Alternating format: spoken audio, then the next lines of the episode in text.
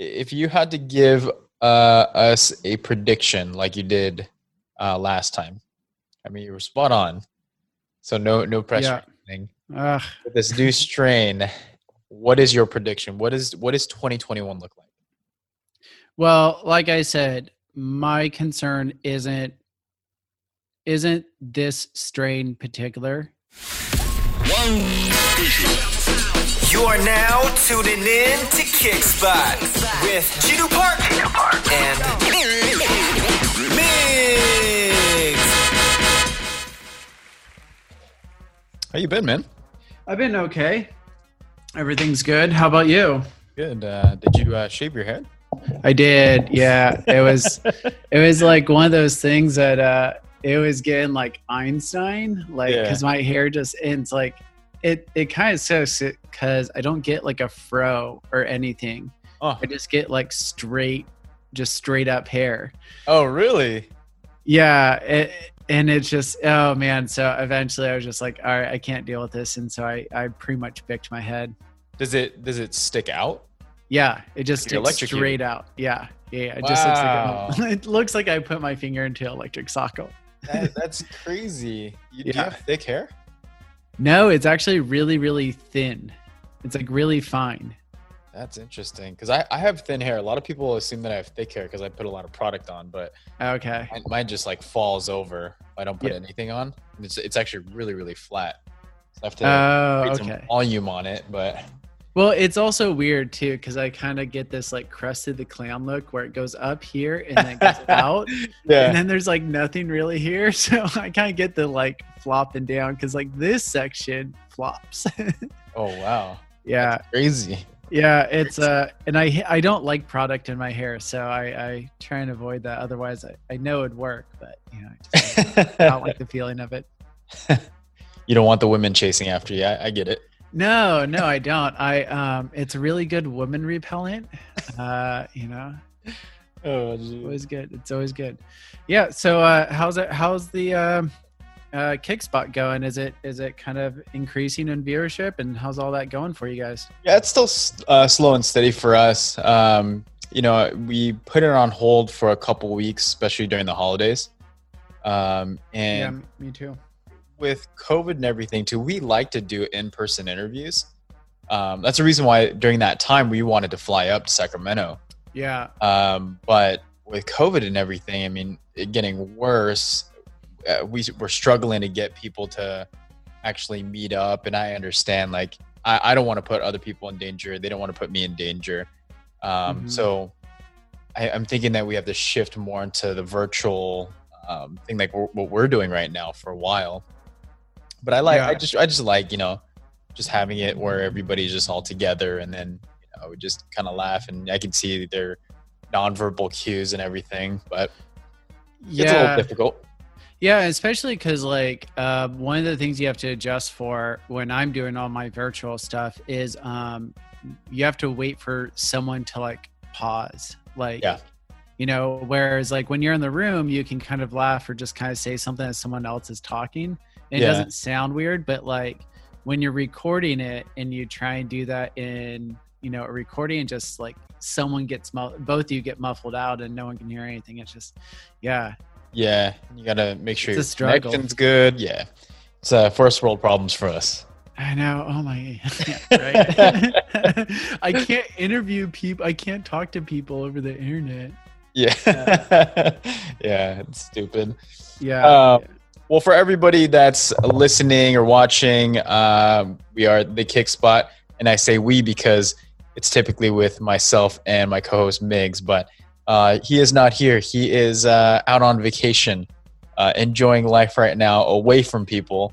So that's nice. I should have brought a drink as well too, but actually shouldn't because I'm actually trying to do a cleanse for a month. okay. I'm Well, trying to sorry. do. It, I'm, I'm on my second week right now. Oh, that's a good So- one. That's a good one. Yeah, I was, I was gonna wait for an entire month. I've been running uh, like five miles, three or four days a week. Oh wow, that's Um, awesome, man. playing basketball. I actually injured my my finger. Just got an X-ray, and there's like a little little fracture on this thing, so I got to go back. Ugh. Uh, just found out uh, yesterday. So can't Oh, lift no. anything, play basketball, but the running I could still do. So Yeah. been Yeah. trying to be active. I, re- I remember someone in my cross country team was um uh he was adamant he couldn't run because his pinky was broken because he got hit by a car or something. Oh, That's wow. the only thing that like hurt him. But like for weeks he just didn't want to run because his pinky was broken. We we made fun of him a lot for that. Oh wow! I mean, I have every excuse. I got the middle finger like this, so you know, if I, you know, create a fist, yeah, yeah, yeah. I've got an excuse. You know? got an excuse. uh, Yeah. so for those listeners, we got Ryan on on the call or the the webcam. Um, if you guys have heard previous episode, um, we talked about COVID and and where that was heading, and you know he he hit it right on the spot. I mean, during the time when we recorded that, you'd predicted you know all these um, COVID cases uh, during the wintertime. And Yeah. fast forward now, I mean, I I didn't understand the magnitude of what you were talking about, and then now it's just now it's present, right? Yeah. And there's just so much going on in the world. I mean, I just checked today, 23, uh, no, 2.86 million cases in just in California, and then uh, 31,664 deaths in California, and then worldwide 23.2 million cases and 386 deaths. Uh, when I was looking at the John Hopkins tracker, which is I use, uh, worldwide, we're looking at 2 million deaths and roughly around uh, 350. Wait, two million deaths? 2 million deaths, yeah, worldwide. Oh wow! What did I Yeah. get? I get my stats then. Yeah, saw 386,000. that that's for the oh, US. that's probably, that's probably US. Yeah. That's the US. Yeah. So the Yeah. US is, you know, has been hovering around 20 to 15% of worldwide deaths, despite being 4% of the world population. So um, we're making sure we're, we're staying on top of that. Yeah. And, and during your research, I mean, what have you, what have you seen recently? Yeah. So, you know, the, the obvious thing that everyone's talking about is these new strains. And you or we're talking about how, you know, I was making these predictions about the winter coming and and stuff like that. And unfortunately, um, I kind of have some more warning um, because you know I have good news and bad news really. And the good news is this UK strain, we can still handle it. It's still within the realm of handling, and there are a lot of new strains actually. There's you know strains in South America or you know uh, uh, South Africa and Japan, and there are like some new strains in the U.S. And to be honest, there are um, you know this virus has throughout the world has about 2,000 different variants of it. Oh, really? Yeah. And, you know, a lot of those don't really do anything because the variant can be that where where it's mutated or something like that could be in a position that really doesn't matter. So that's fine that there's 2000 of them. Um, and this new UK strain actually has 23 separate mutations on it, Hmm.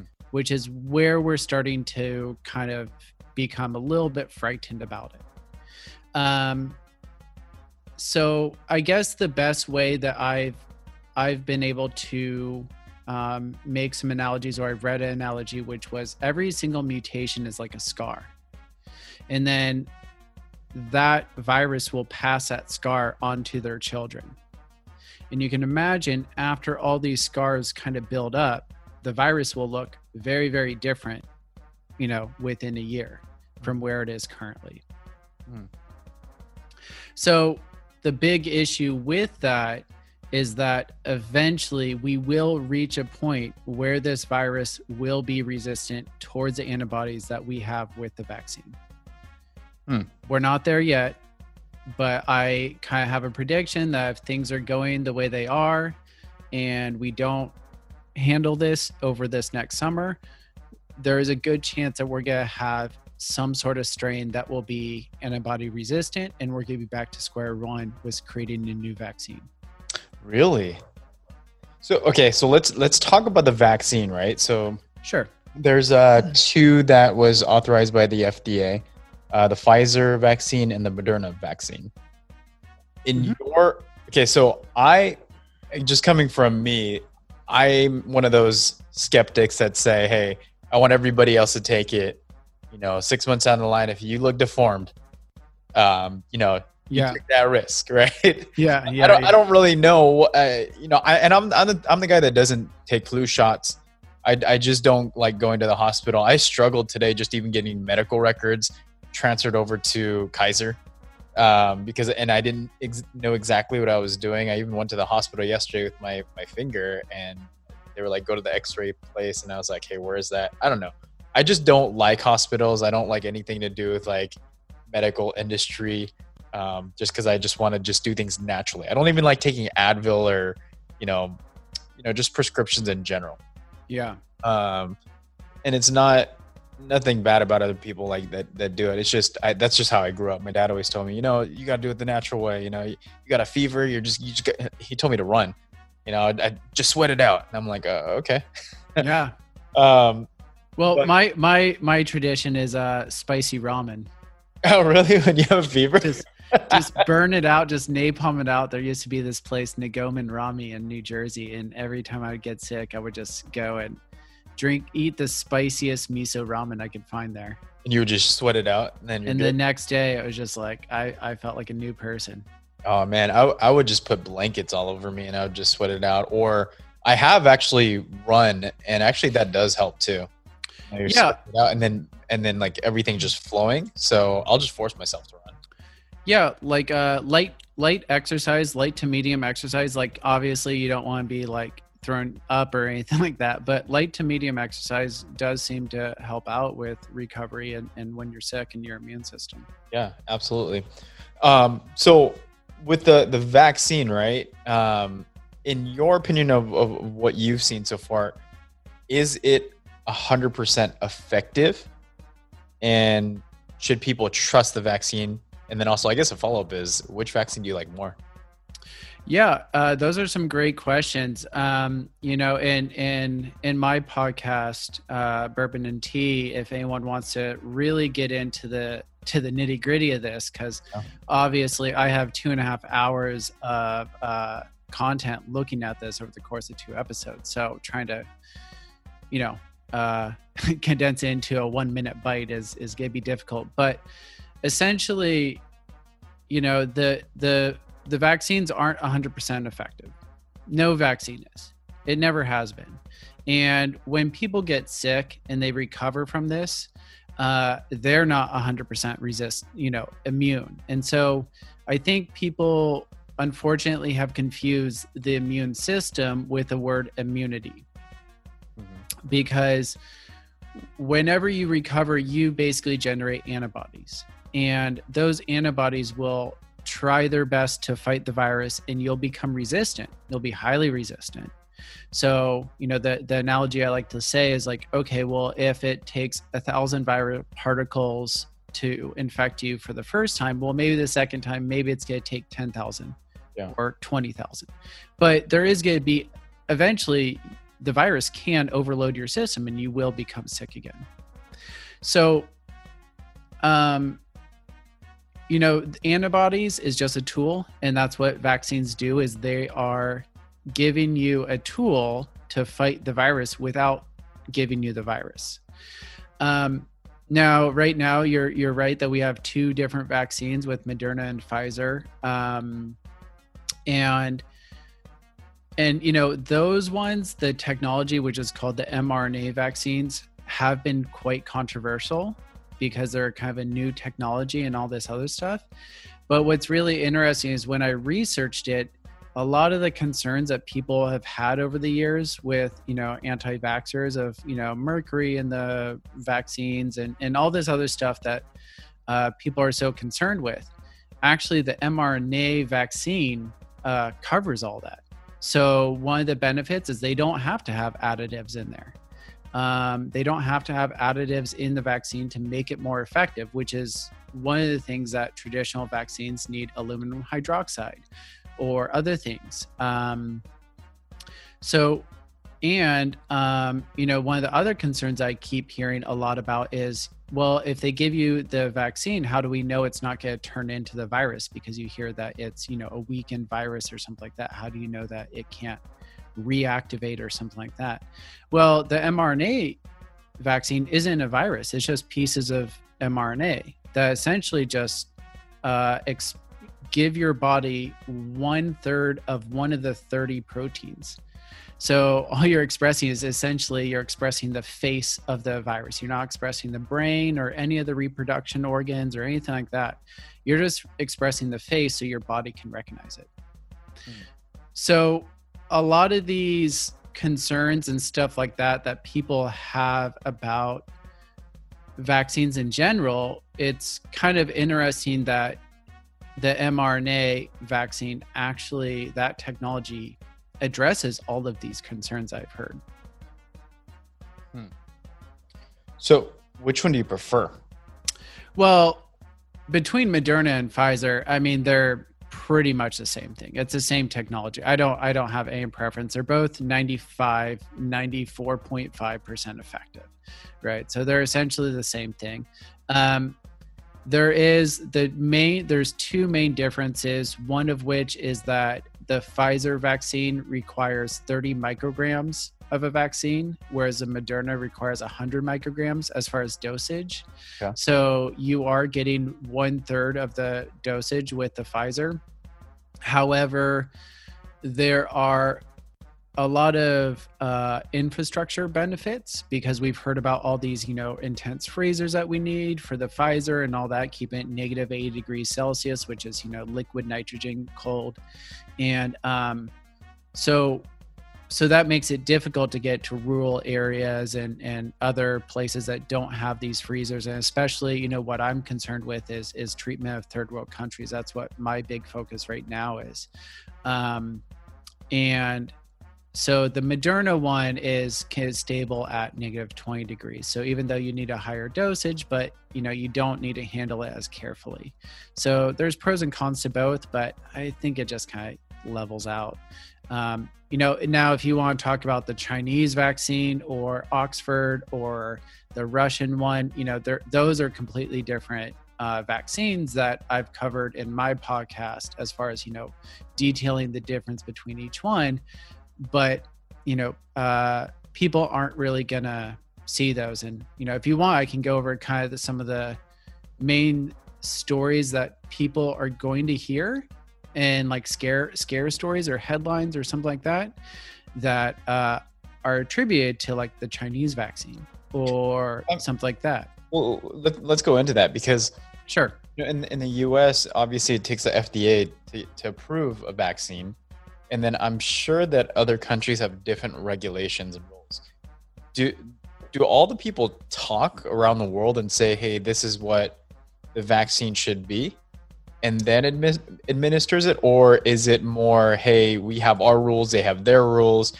Some of the vaccines might not be as effective. I mean, I could I could see politically where you know the government would want to make money of some sort in, in that sense. So, I mean we pushed it out pretty fast. And I think uh, for our country, we have the resources to to be able to do that. Um, but from also political standpoint, to make money from financial sense, I could see them pushing it a lot faster. So I don't know which one's the most effective, but I guess just to kind of sum sum the question up, is it is everybody working together to create that same vaccine, or is it all different standards? Yeah, um, you know, the only real organization that has kind of an international standard would be the WHO or um, also COVAX, which is a um, um, an international cooperation group that is kind of created in the European countries. Unfortunately, the U.S. hasn't agreed to join it, which I can't really wrap my head around. Um, but essentially, um, you know covax is kind of that that that standard that international standard that you're talking about.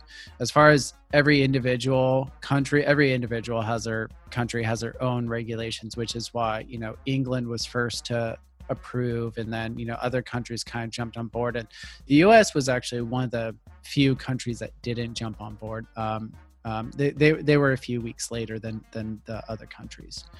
Um, and you know so so i did have a fear you know to be honest in in september and august about kind of these vaccines being pushed through for political reasons and Yeah. elections and stuff like that. But what I what I really realized is um, I, I have a few colleagues and friends that work at the FDA, and the one thing that they told me, unfortunately, they couldn't speak publicly about any of this, but the one thing that they said is, no one's going to take the vaccine if we, you know, fuck this up, really.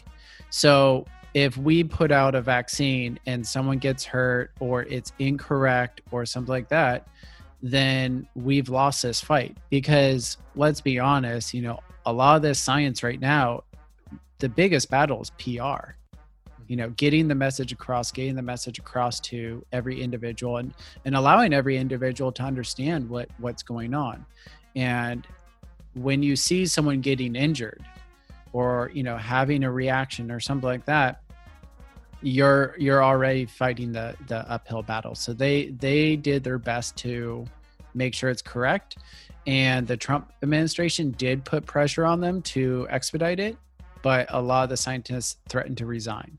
So that resignation and that threatening of those scientists is what gave me a little bit more confidence that that they were taking it very seriously. So you had mentioned that it was 94.5% effective. Are there other vaccines around the world that are actually more effective? Not really. 90, 94, 95 is pretty much as as high as we can get. Um, um, you know, nothing's like I said, nothing's gonna be hundred percent. So, you know, um, when when everything was first going on and when we last spoke, I actually was thinking that these vaccines would be more around how effective the flu vaccine is, which is Yeah. around sixty to seventy five percent. I couldn't have predicted that this vaccine was going to be this effective.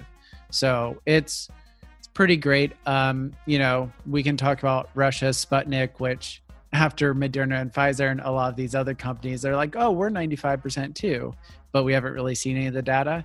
So not really clear on on you know Yeah. how effective that one is, or you know the Chinese or some of these other countries that don't really have the transparency that we do. So when we talk about the flu virus, I mean, uh, from an outsider's perspective, like I said, I, I don't know much about like the medical industry.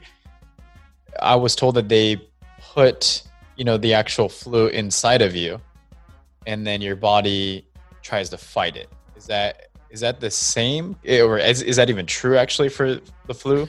Well, that okay. So we'll we'll take a step back. That's been the tradition since the first smallpox vaccine, which was in the 1700s. Right, the first kind of what you could call a vaccine was a guy. Uh, I forget exactly if it was a you know, it was a wealthy family that hired this doctor, and the doctor noticed that certain people had smallpox resistance. And I think he, I forget if it was like, it was some sort of servant or, you know, gardener or something like that that had smallpox. And he punctured one of the kind of smallpox things and took that fluid and rubbed it on the child and oh. gave the child smallpox. But like, he gave it, but the fluid itself had a very weakened smallpox virus in it because that fluid contained a lot of immune system fighting the virus. So so that part of it was already weakened. So the kid got sick. The kid got smallpox, but wasn't nearly as severe as the real smallpox. And you know, we took that technology, we took that method with scientific uh, creation we were able to completely eradicate smallpox by the 1960s and smallpox killed 30% of people infected. So you know that that kind of idea and that theory has been a tried and true method. Now fast forward to the flu vaccine and, and all these other vaccines what we do is we actually go in and we intentionally grow either the vaccine or something like that in a cell line uh, say dog or um, egg or something like that where you know they have the cells and we grow it in these cells and it and it essentially makes it so it is optimized for those cells and then we give it back to the people.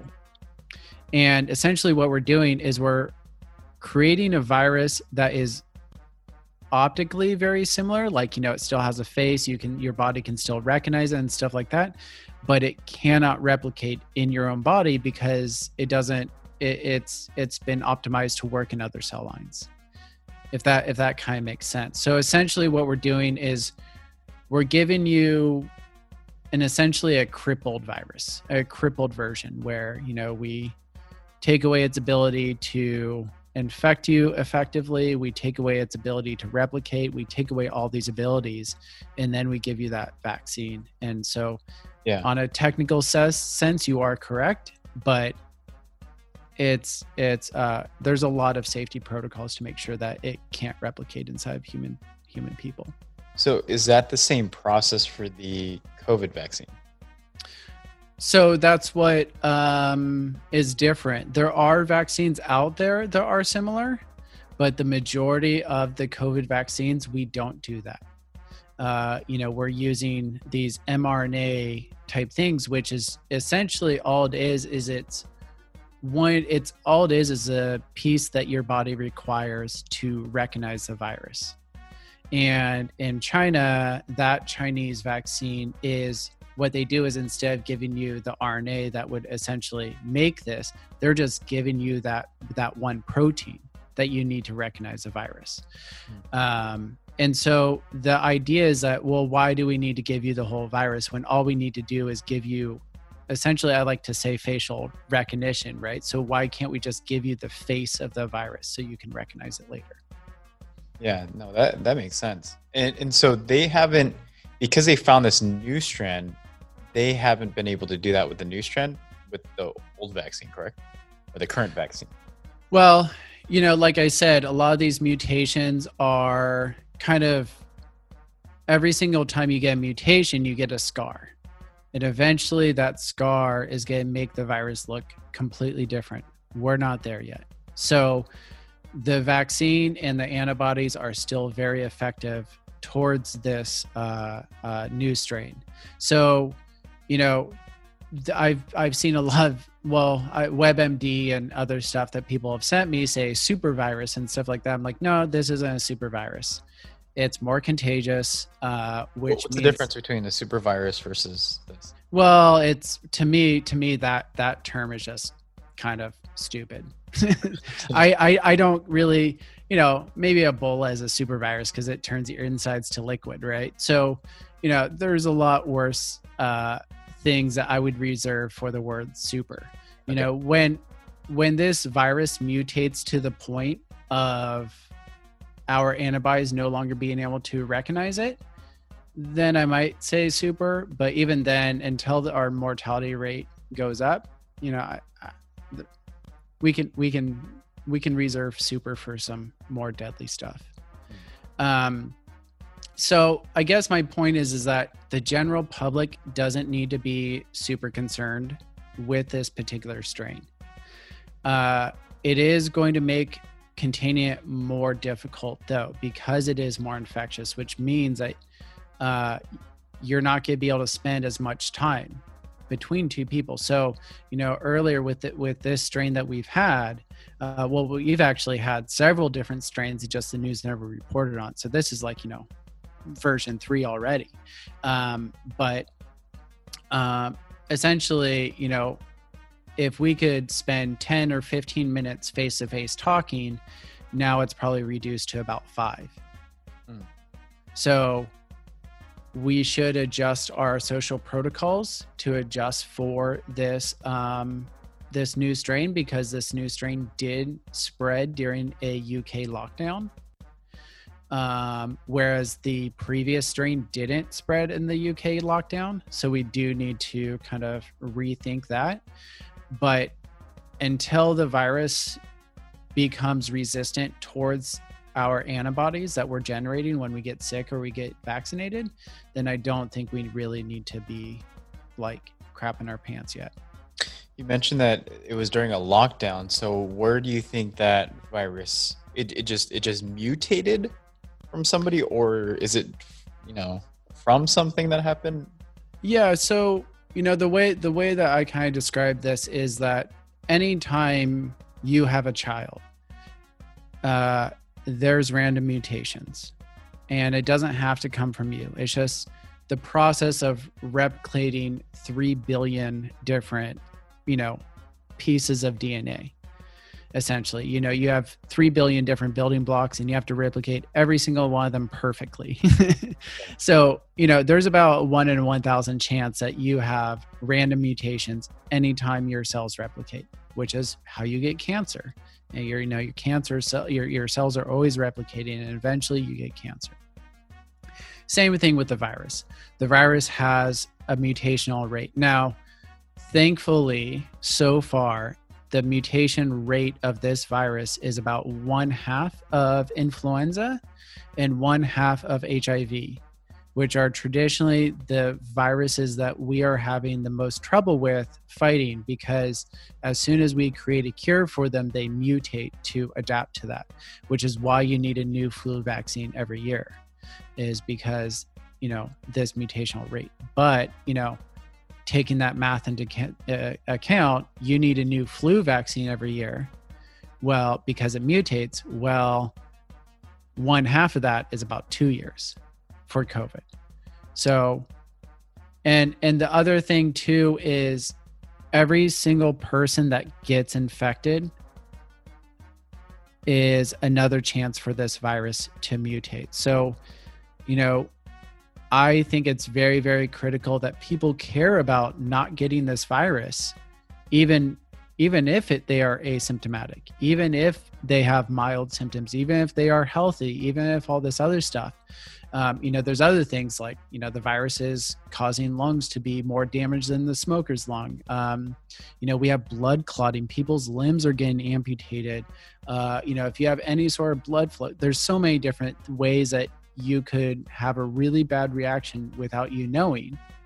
Um, but besides all of those chances, you know, people need to start thinking about this. Well, death isn't your only option.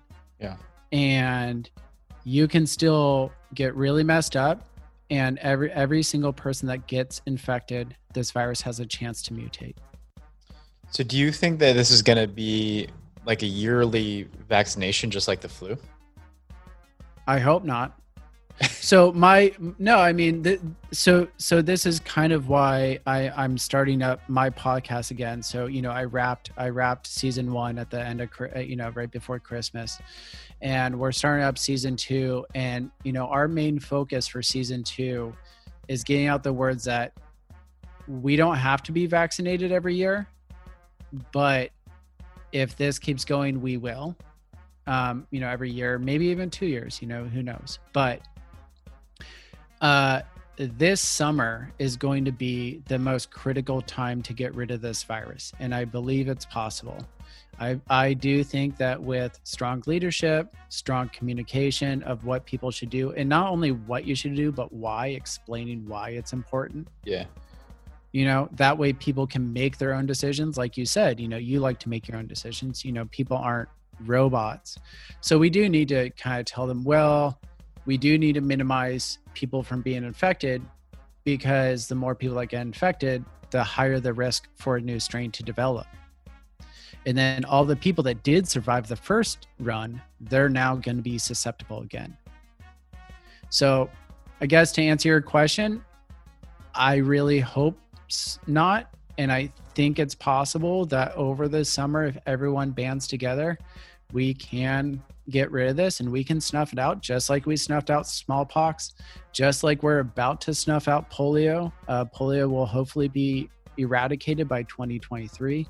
We can eradicate this, but we still need to keep vigilant.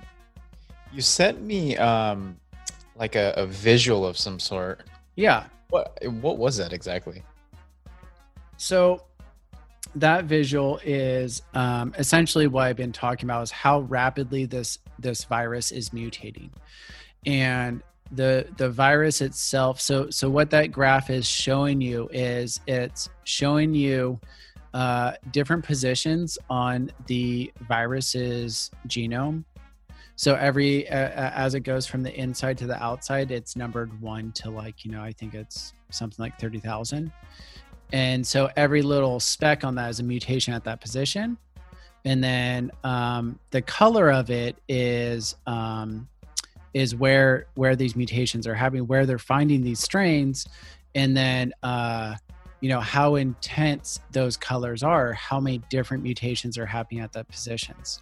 So as you can kind of see with that visual, uh, you start off with really really dim light and as we're kind of transmitting through the year and into this winter it's getting brighter and brighter. You know you, you talk about this uh the strain like it's like not that big but i, I mean i pulled up an article uh, from new york post and it was titled New, newly identified strain of covid in us may be most contagious. So is that just because of the spread but it, it doesn't necessarily do as much damage or what, what's the so, case? So luckily, um, we are lucking out that it hasn't it, it's creating some of the same symptoms. We so we know how to treat it. We know how to kind of do it. And and this is just kind of um on that perspective that um what i was saying which is that you know yes now instead of spending 15 minutes with someone face to face you might only be able to spend five so that's what that contagious part is but you know to be honest uh, reading the scientific literature scientists just because it's more contagious just means it'll spread faster um, and it'll affect more people which is really sad obviously um, but but we're we're kind of dodging the bullet on the fact that the shoe hasn't dropped in the way that it's more deadly yeah. or that you know it's antibody resistance. Those are the two things that scientists are really concerned with. I think that brings up a really good point because there's a difference between the timeline that some people are concerned with which is you know the immediate future one to two weeks and the future that the scientists are concerned with with you know right now all of our focus is preventing more mutations and hopefully that we can get rid of this virus by this summer. Because if we don't, again, uh, there's a good possibility we will have eventually a strain that is going to be antibody resistant or more deadly. Um, and you know, also with with how far this virus has mutated, we are going to get see this more and more often. So this is going to become more and more frequent. So when you say that you want everything to go back to normal in the summertime, there's going to be a strain regardless, though, is what you're saying. Well, what I yeah, I mean, what I mean by going back to normal is, I, I, I, I guess, I guess what I meant is, is I hope by fall that you know enough people will be vaccinated that we can reach that herd immunity. Um, but over the summer, you know, even though it seems okay to go outside, and people are going to be healthier because they're going to be outside they're going to be exercising. Uh, you know when you're outside you don't get as heavy as a viral dosage i guess we'll say. So you know the symptoms and all this other stuff are going to be less. So it's not going to be nearly as scary this summer. But if we continue to allow the virus to spread is going to prepare us for a winter in 2021 that possibly could be worse than the current one now. So if I was to get the vaccine and um, I get in, I'm in contact with somebody that has a new strain, what happens to me? Well, you should be complete. Well, you should be resistant. I mean, obviously, you know, the other thing that a lot of scientists are trying to say is even though you're vaccinated, you you could probably have a little bit more mobility, like you know, uh, hanging out, but none of us are still recommending people eating indoors over the summer, uh, even with vaccinations. We still think you need to wear a mask. You can still get sick. And actually, one of the things that that might happen with these vaccines, because it was seen in the trials, was that people can be in uh, the the vaccines themselves are reducing severity but they're not making people completely immune to getting the virus.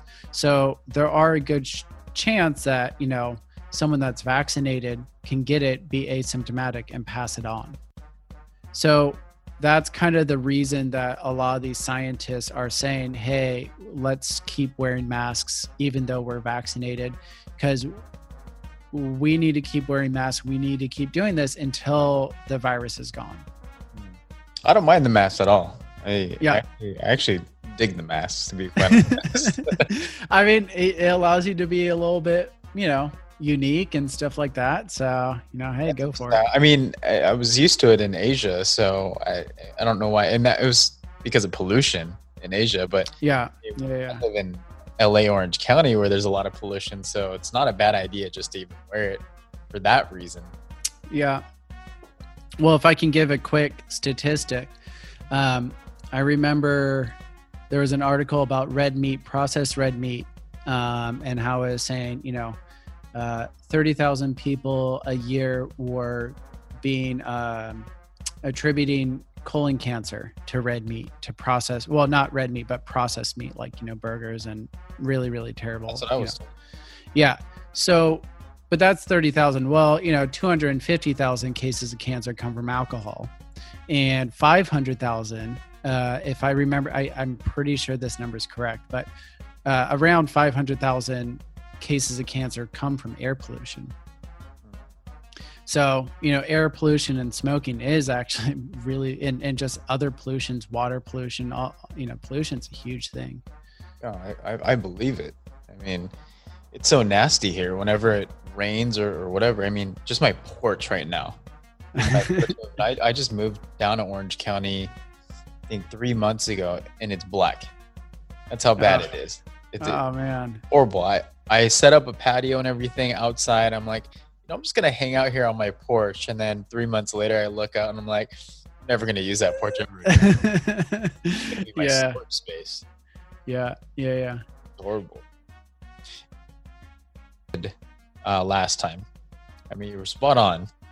So no, no pressure. anything. Ugh. With this new strain, what is your prediction? What is what does 2021 look like? Well, like I said, my concern isn't isn't this strain particular. Obviously, you know, globe we we have to address it appropriately with different we have to adjust our protocols. In fact, I was reading an article that we haven't really adjusted our medical protocols since September, which I think is, you know, kind of we need to be revising that every month.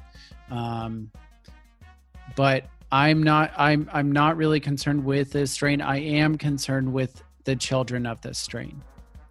So my prediction is if this continues to run rampant, if we still have by the end of the year, if we have, you know, something like uh, how, how many million people are infected now? Something like uh, overall, like 20, 30 million people overall have been infected. In, in the U.S., No, just worldwide.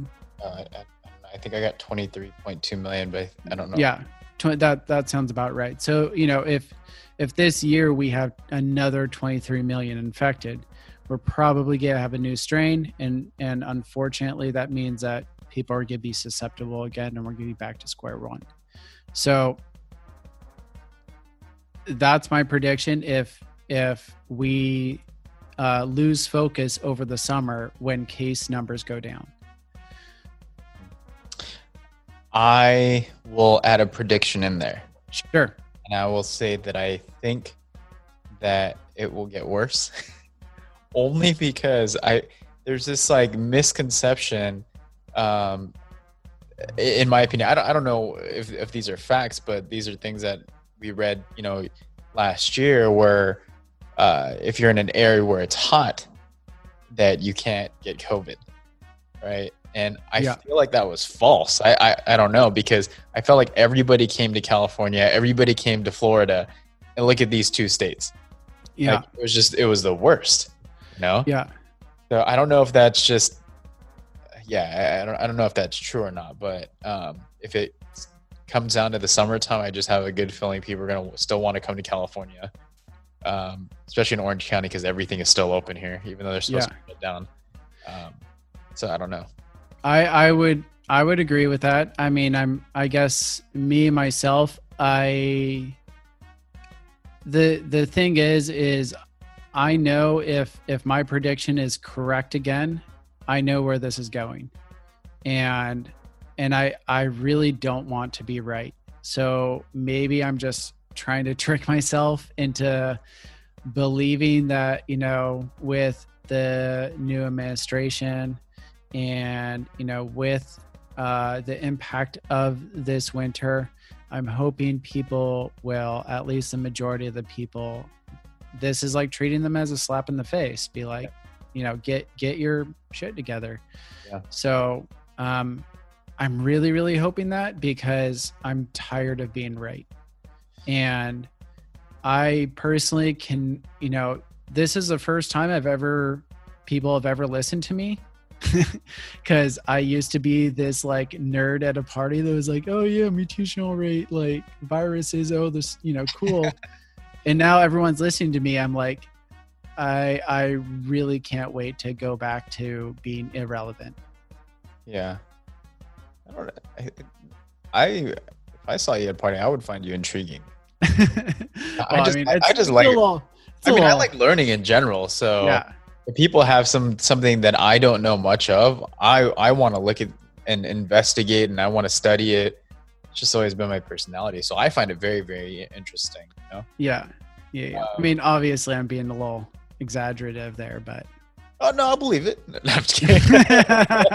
Uh, Yeah, no, I mean, it's interesting too because, like I mentioned, like with the sun and everything and, and the heat, there's a lot of people that travel down to Mexico.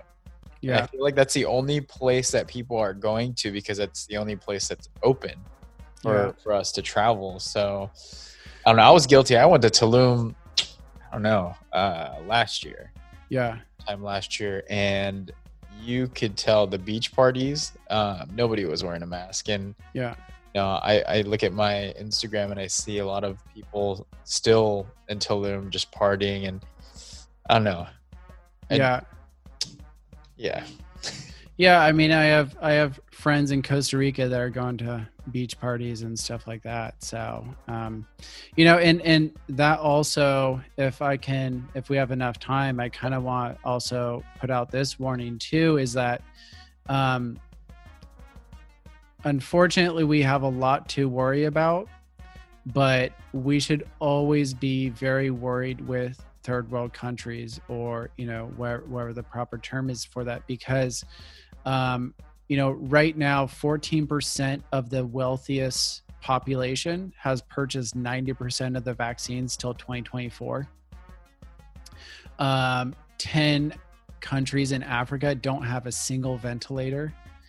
Um, you know and so like i said it's only a matter of time until a new strain emerges and so that's why I've really shifted a lot of my kind of goals and stuff like that um, to awareness about how how beneficial it will be to actually for you know and and like in the selfish terms how protective it would be to actually help out other countries that can't afford medical supplies or vaccines. Because we're going to have enough vaccines here probably by the end of 2021 maybe 2022 to vaccinate everyone multiple times. And a lot of those are going to go to waste.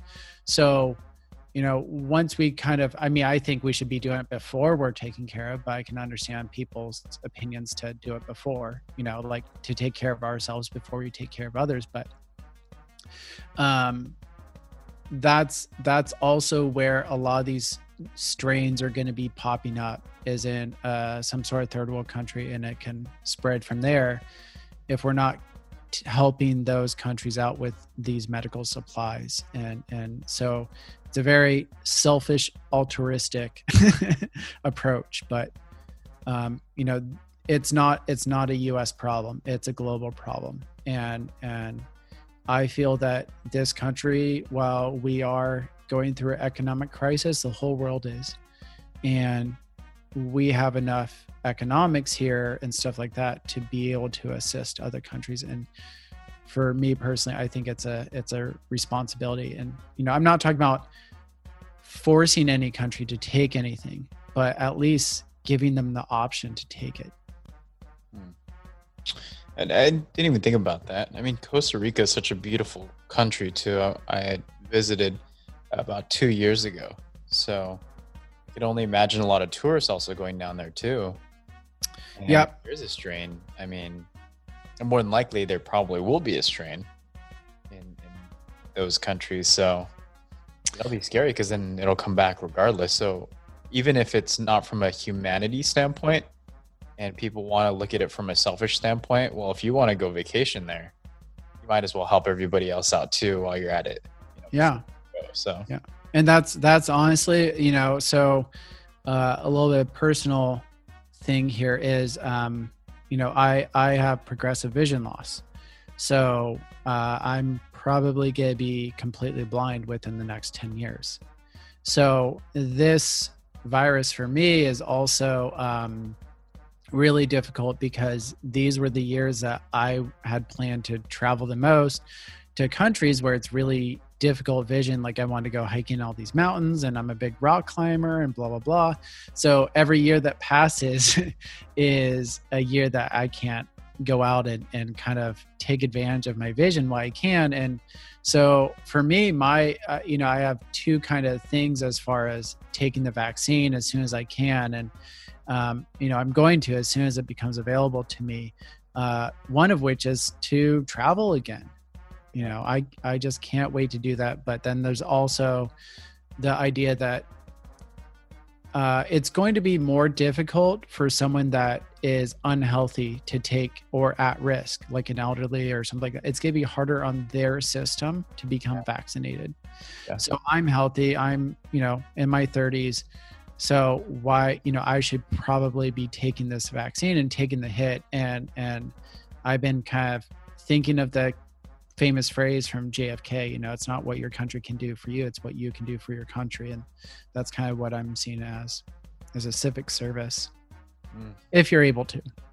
Right. And there's people with severe allergies that can't take it, severe immunities, you know, obviously follow the correct guidelines and and only take it if you're within the strict groups that can take it right now. But you know, that that's kind of my opinion and on that. Well, it's a valid opinion. I mean, it's very noble. Um, and hopefully everything goes back into place so that you can go visit all the, the countries that you want to visit. You know, Yeah. seven wonders of the world. yeah, yeah. Machu Picchu, man. Oh, Yeah, that's man, what I want to do. I want to do the uh, Machu Picchu hike. Yeah, Like, I want to do it like I, the actual hike, not like I heard there's um the ones where you could just pay somebody and then go up real real quick. Oh yeah, they give you a piggyback Yeah, all yeah, the way up, man. yeah, Oh man, yeah, something like that. But I'd rather I'd rather just hike it. And, you know, yeah. I mean, it's a, it's the same thing for Mount woods Everest do my duty in the woods, you know. yeah, you know, I was I was uh, speaking of that. I I was paying people. I was reading that um, Mount Everest is having a like they're having poop avalanches because people are just paying like there's so many people traveling out there that they're just leaving poop and then like poop avalanches happened in Mount Oh, Everest or something like that. It was it was kind of wild. It's like defrosted as it goes down. Yeah, yeah. just like you're, you're at base camp and just a brown avalanche coming towards you. Oh, Yeah. that's horrible. Yeah. Well, Ryan, any other last words that you have here? Yeah, I if I could, I want to plug a few things. Um, so you know, obviously, I want to plug um, my Bourbon and Tea podcast, uh, which is on Spotify and a lot of other things. Like I said, if you want more uh, in-depth information as far as the types of vaccines and and you know what's in the actual vaccines, I, I you know go into a lot of that. Um, you can check out episodes six and seven from there. Um, and I, I also talk about um, another episode of peptide uh, design peptides, which might be kind of a new medical treatment, and, and we're hoping that you know this could be a, a completely revolutionary way to be able to treat people with individualized medicines with designed peptides that we can make on the spot for you. Um, so there's there's that stuff um, but we're launching season two at the end of january. So we have a lot more content about blood clotting uh, heart inflammation and we're also going to be uh, trying to throw in some more fun episodes where instead of just going over facts we're also going to be uh, maybe having some drinks and and having a conversation about the facts after we kind of lay them all out um, so I'm really, really excited to diversify. The first season, I'm going to be honest, you know, I was learning everything. So there are some rough episodes in there. Um, but you know, I th- I think we got this down, and I'm really excited. Um, the other thing I need to plug here is um, I'm collaborating with the Global Health uh, Impact, which is an organization that rates different drugs in different companies and countries on how essentially how many lives they're saving um, by providing medicine to impoverished countries. Um, and they really focus on, you know, um, tuberculosis and malaria and a lot of these other diseases that we don't concern ourselves with. So I'm going to be working with them to do some podcasts uh, this spring. And um, we're really excited. That's going to be launching between February and May. Um, and then eventually, you know, over the s- summer, we're going to kind of continue that as well. But that's what's planned right now. Um, that one is much more lecture based. And so we have, you know, some of the top of the top scientists uh, that's going to give kind of a short lecture and then we're going to have a conversation about it. So um, we have some fun stuff. We have some straight, you know, uh, information stuff. And uh, yeah, so I hope we can keep everyone informed.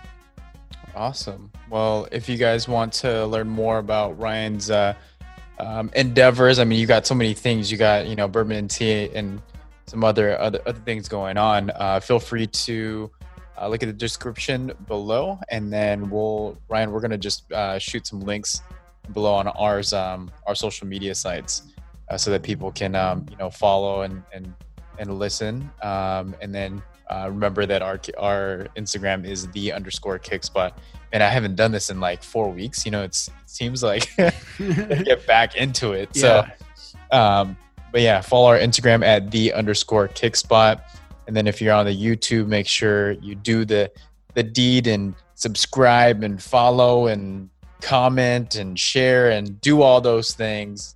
And uh, you know, let's build build everything together.